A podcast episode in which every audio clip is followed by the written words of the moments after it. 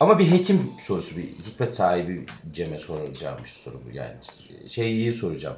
E, depresyondaki insanlara, çevresindekilere olarak yanlış bir şey yapıyor olabilir miyiz? Benim kendi hayatımda da daha önce karşılaştığım bir şey. Ne bileyim işte e, onu dışarı çıkmaya zorlamak, seveceği şeylerle donatmak vesaire. Bu kaynak anlamında da biraz kısıtlı bir şey ya.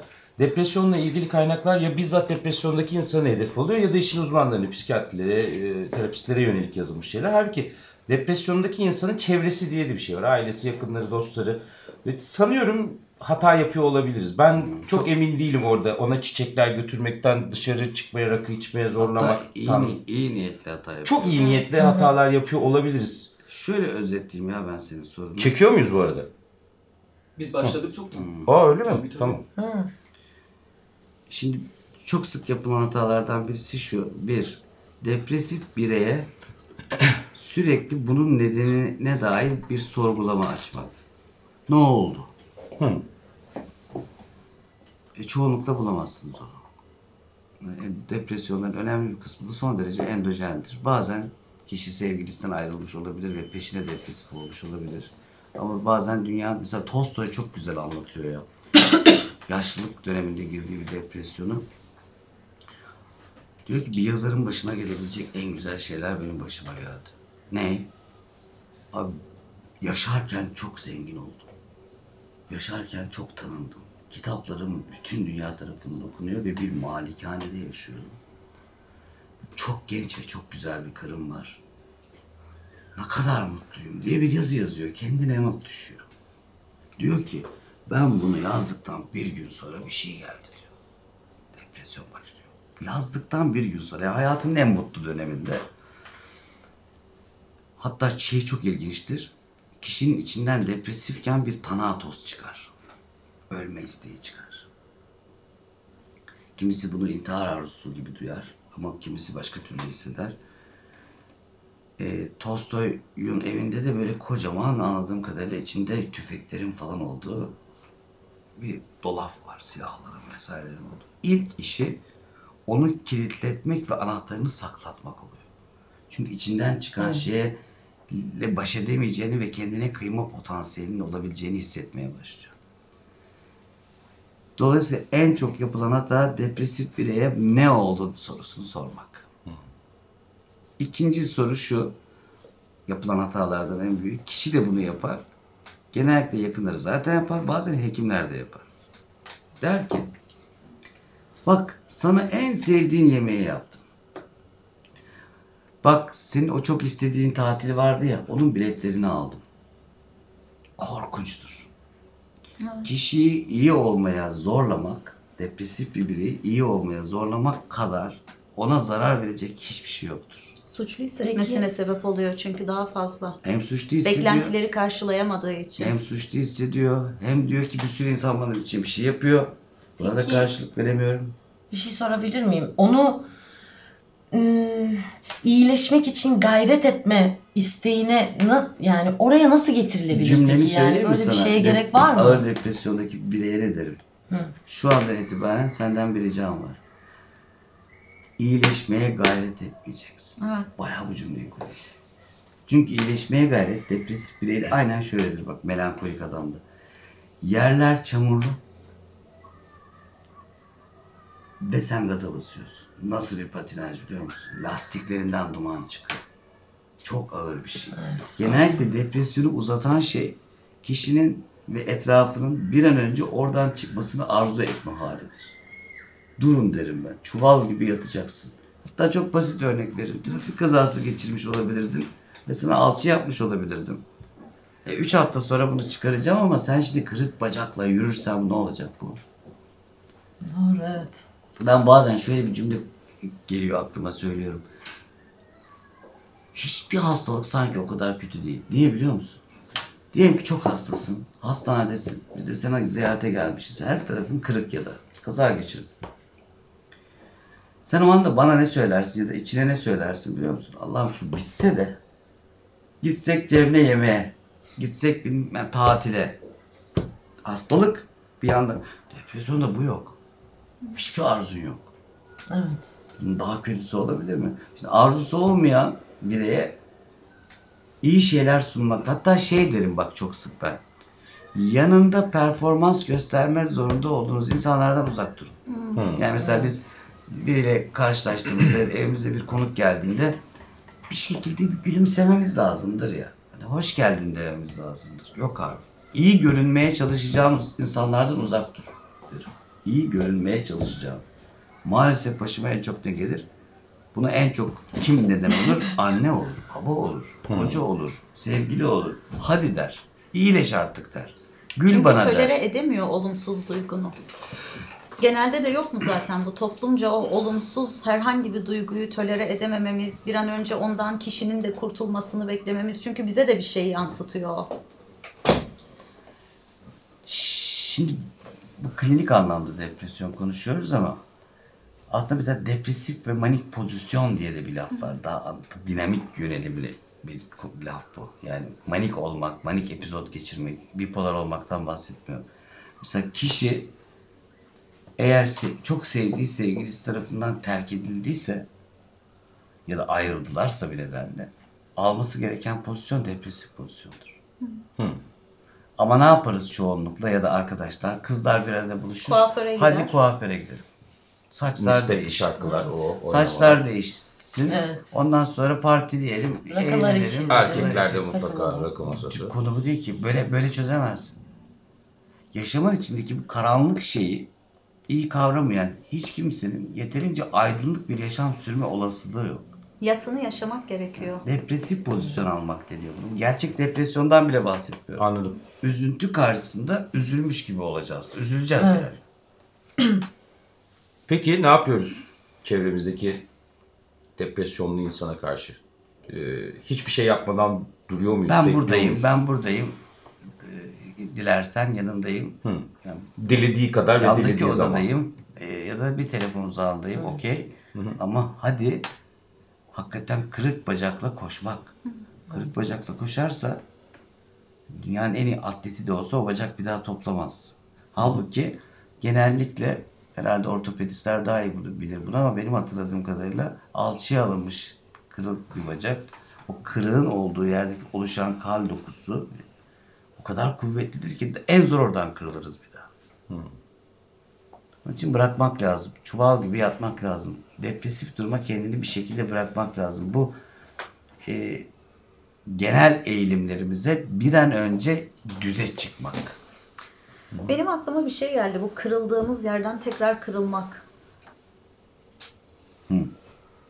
Belki biraz bunu konuşsak. Kırıldığımız yerden tekrar kırılmak şu ama kırıldığımız yeri eğer çok güzel bir kullandın benim metaforu iyi genişlettin çünkü kırıldığımız yerin gerçek anlamda alçıya alıp acısını çekersek oradan bir daha kırılma ihtimalimiz az. Ama bunu yapmazsak üzerine yürürsek yani depresif pozisyon yerine manik pozisyon olursak işte bir sonraki sevgilinde de aynı altı yaşayacaksın belki de. Evet o yüzden gidip sürekli aynı su problemleri bulup onları hayatımıza alıyoruz. Sürekli aynı tip insanları seçiyoruz. Kırık olan yerden kırılıyoruz. Evet. Tekrar tekrar. Onarmadığımız için. Onarmadığın için ama. Nerede kırıldığına da bakmak lazım onun. Nerede kırıldı? Nerem kırıldı? Nasıl İlk kırıldı? nerede kırıldı? Ne hissediyorum? Depresyon bulaşıcı olabilir mi? Bir grup, bir mahalle, bir şehir, bir ülke birbirini depresyona Polyadö- sürükleyebilir mi? Mesela ben Paylaşılmış. Ankara'da yaşadığım için İstanbul'a gelince böyle bir hisse kapılıyorum. Bütün bir şehir depresyona girmiş diye. Ya şimdi depresyon klinik bir tablo olarak bakıldığında büyük oranda aslında genetik. Yani mood disorder, duygu durum bozuklukları diye bir küme var. Beni bayağı bugün tıbbi konuşturuyorsunuz. genetik bir şey ve se- sebepleri genellikle çok endojen oluyor ama depresif ruh hali, depresyon değil illa. Değil, Majör evet. depresyon ama depresif ruh hali değil, bütün ruhsal durumların epidemik olma olasılığı var salgın düzeyinde. Hatta böyle epidemik psikozlar vardır. Mesela birdenbire bir e, ülkedeki insanlar bir tanesi budur mesela epidemik psikozlardan biridir bu. Herkes çükünün düşeceğine inanmaya başlıyor abi. Buna doktorlar bile dahil oluyor. Selloteyiplerle falan çüklerini yapıştırıyorlar düşecek diye. Çocukların falan çükleri yaralanıyor yapıştırmaktan. Yani delilik ya da ruhsal durumların garip bir şekilde buluş bu bulaşma şekli var. Bulaşma dediğimiz zaman bu böyle, virüs ve bakteri bulaşması gibi değil. Bu ama işin psikotik tarafı. Psikotik Paylaşılmış olmayan da doğru bir kelime olur mu? paylaşılmış için? psikoz deniyor ya işte folio dö diye Folio bir şey var. Çok, çoklu delilik, ikili delilik. Çoklu delilik, ikili Çoklu delilik. delilik, ikili delilik ama bazen toplumlar, kabileler, koskoca bir toplum hep birlikte sapkın bir şekilde bir yere doğru akabiliyor ve bunun son derece sağlıklı olduğunu zannedebiliyor. Anladım. Ben onun için bazen derim ki, şimdi kızacak birileri ama aile de bir psikoz çekirdeğidir.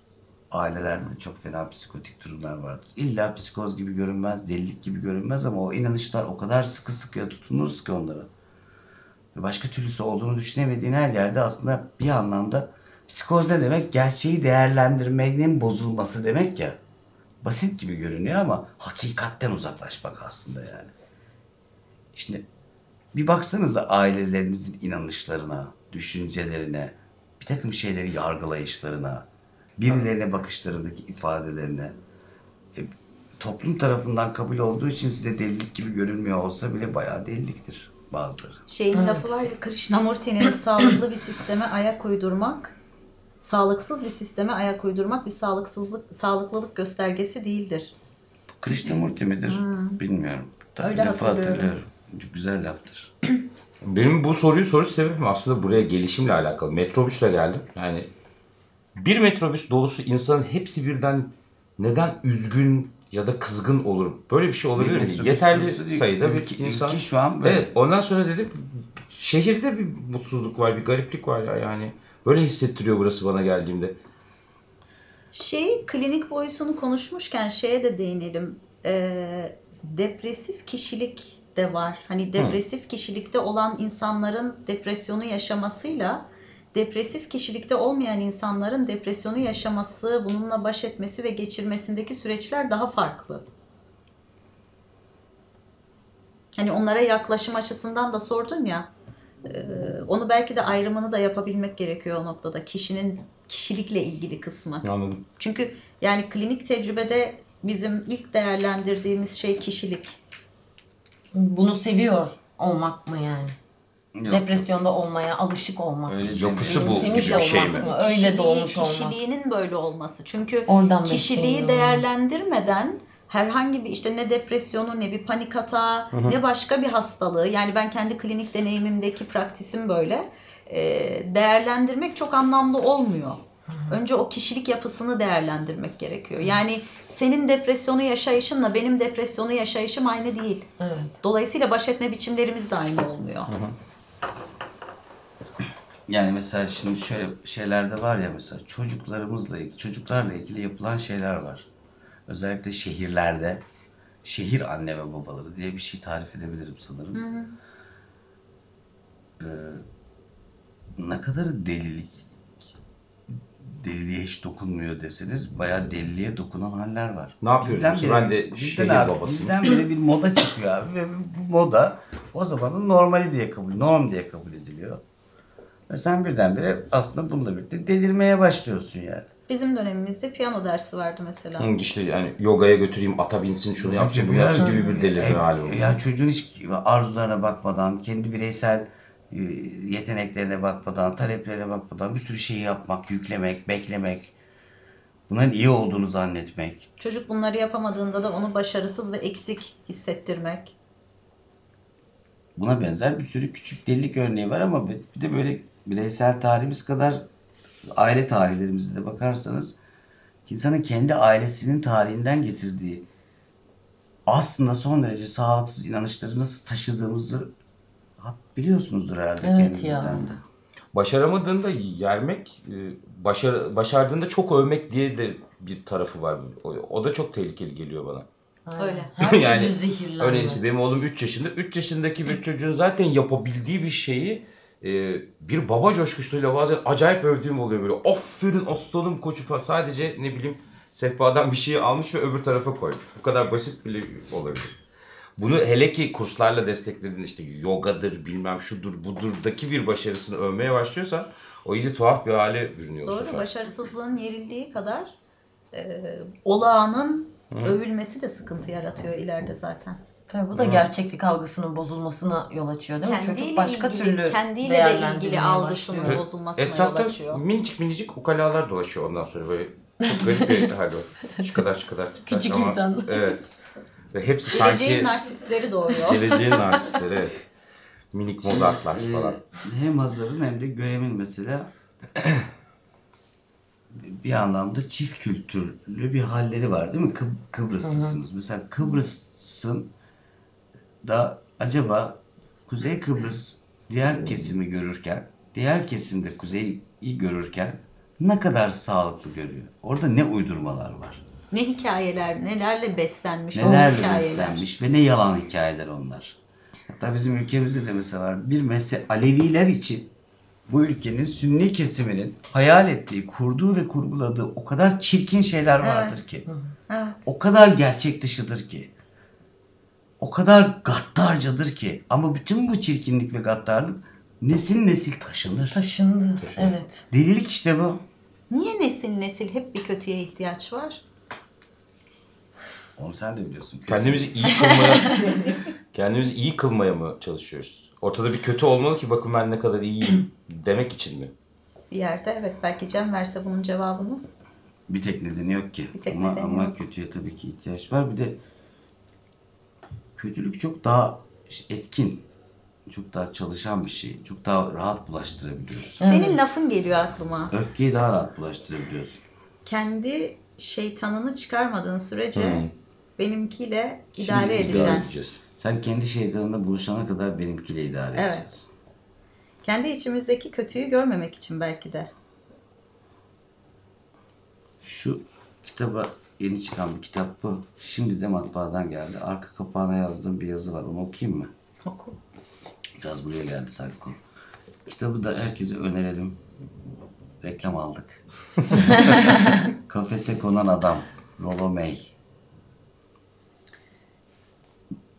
Şöyle yazmışım kitabın arkasına. İyi olanın saf iyilikten ibaret olduğunu sandığım yıllarım oldu. Kendimle buluşmayı kendimi küçük bir tanrıya dönüştürmek zannettiğim çok uzun zamanlar geçirdim. Sıkıntılarımdan tamamen uzaklaşınca mutluluğu ve huzuru bulacağımı söyleyen bir bataklığa düşmüştüm. Cümle şu yani sıkıntılarımdan tamamen uzaklaşınca mutluluğu ve huzuru bulacağımı söyleyen bir bataklığa düşmüştüm. Şeytanımla buluşmak yerine kuyruğumu koparmaya çalışıyordum sırf sorumluluğumu almamak için olmayacak işler peşindeydim. İnsan olmanın bana hem yüklediği hem de hediye ettiği trajediyi asla kucaklayamıyordum. Trajediyi kucaklamaktan bahsediyorum. Acılarımı, yaralarımı, eksiklerimi yok etmeye çalıştıkça kendimi yok etmeye çalışıyordum. Oysa yok etmek istediğim özgürlüğüm ve özgürlüğümün bana yükleyeceği sorumluluklarımdı. Ancak sorumluluğunu aldığım bir yaşama deneyimini özgürlükle taşlandırabileceğimi kanaya kanaya ve kanata kanata hissettim. Tamamlanmadım, tamamlanmayacağım, eksiğimin tamlık olduğunu anladım. Yürüdüğüm onca yolda zaman zaman karanlığa ve korkuya, kimi zaman da aydınlığa ihtiyacım oldu. Eksiğimin tamlık olduğunu anladım. Çok iyi. Karanlığa ve korkuya ve zaman zaman da aydınlığa ihtiyaç duymak. Yani bütün bunlara biz, bizim kaçtığımız yerler bunlar. Hep ona böyle pembe kalpliler diyor. Böyle pembe kalp emojisi gibi bir şey geliyor bana. Hayat öyle çalışmıyor. 2-3 tane etrafında yansımaları olan Aa, pembe şey. kalpler. Sonra şöyle bitirmişim. Rolome'yi bazen aydınlatan bazen nefis bir karanlığa gömerek yoluma yoldaş olan imgelerden birisidir benim için. Onun için bazen dostlarımızdan, arkadaşlarımızdan ya da bizi tekamül ettirmesini bekleyeceğimiz insanlardan da sadece minnoşluk beklemeyelim yani. Bazen karanlığıyla sana o iyi gelecektir. Belki senin sorunun cevabı da burada. Yani depresyonda olan birine nasıl davranılır? Önce o içteki hani acıyı yaşama özgürlüğünü ne kadar veriyoruz ki biz kendimize? Hı. Evet. iyi ol demek bir anlamda yeni bir yük oluşturmaya benziyor. Ya da hadi gel bir, bir kalk artık Evet ayaklan. işte o yüzden dedim ya bir Yeni yerde bir niyetler. hata yapıyoruz aslında iyi niyetle yaklaştığımızı düşünürken bir hata yapıyoruz ve çok daha içinden çıkılmaz bir hal alıyor. Ne fiziksel bir hasar gördüğümüzde ancak yapmıyoruz bunu mesela. Bacağı kırık. Evet. Tamam tamam sen kırık bacağın yürüme, Yürüme. falan diyor. Ama abi, hayatta sadece böyle fiziksel olarak görünen hallerimiz olmuyor ki canı çok yanmış bir arkadaşımıza hadi diyoruz yani. Trajediyi kucaklamak ne demek? Savaşa Yani barış cüm- cümle dememek çok güzel mesela. evet ama nasıl Mesela kucaklayacağım savaşa barış dememek kutluyoruz. Ne zaman birileri birilerini bombalama yaparsın güvercin kullanıyor abi. Beyaz güvercin operasyonu falan gibi hallere getiriyor. Bari kargayım da. Aslanlar gibi yani. Bu, bu Şeytanını çıkar koy evet, ortaya. Hiç olmazsa evet bunu diyebilirsin.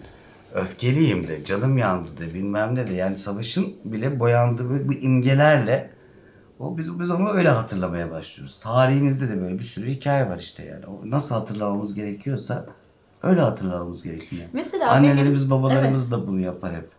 Yani benim çok canımı yapmış, kıçıma girmiş bir şeyi benim iyi bir anıymış gibi benim kabul etmemi bekliyor. Bana iyi gelmiyor yani. Evet. Benimki hatırlamıyor olumsuz olanları. Benim Evet. canımın çok yandığı ve olumsuz olanları hatırlamıyor. Bir de böyle bir durum var. Ben buradan bir soru sormak istiyorum. Neden unuturuz? Bazı şeyleri çok net hatırlamamıza rağmen bazı anılar yok olur. Aynı günden bahsederken birisi hatırlar mesela bütün berraklığıyla fakat birisi hiç hatırlamaz belli bir kısmı. Ve sonra baktığımızda genellikle unutulan anıların hatırlanmak istemeyen, istemediğimiz ya anılar orada olduğunu. gerçek anlamda bir duygu yaşanmamıştır. Onun için unutmuşsundur. Ya da orada acayip fazla duygu vardır. Onun için çok unutursun. Mesela şöyle şeyler Baş edemediğimiz için mi? Ay biliyor musun ben seni düşürmek için ilaçlar aldım, zıpladım. Böyle anneler diyor ki ama diyor iyi ki doğmuşsun sonra çok sevdim. Bunu seni ne kadar seviyorum görüyor musun diye anlatıyor ve hayatı boyunca bununla büyümüş kişi. Annem beni düşürmek için şöyle zıplamış. Düşürdüm kendimi ama gene de düşmedin. İyi ki de olmuşsun. Bak şimdi görüyor musun? Bana sen Ay. bakıyorsun. Şimdi bunlar Ama- iyi cümleler mi Allah aşkına? E, Bir yanıyla da Ve buna dürüst ama sana, ya. buna sana diyor ki ama kutlamalısın bu benim sana olan. Evet. Evet. kutlama. İsteksiz. Tabii, Aynen. tabii, tabii. Bir de şey Orada- var. Sana Allah benim senin gibi bir çocuk versin. Nasıl? Yaratıcı. Fenaymış.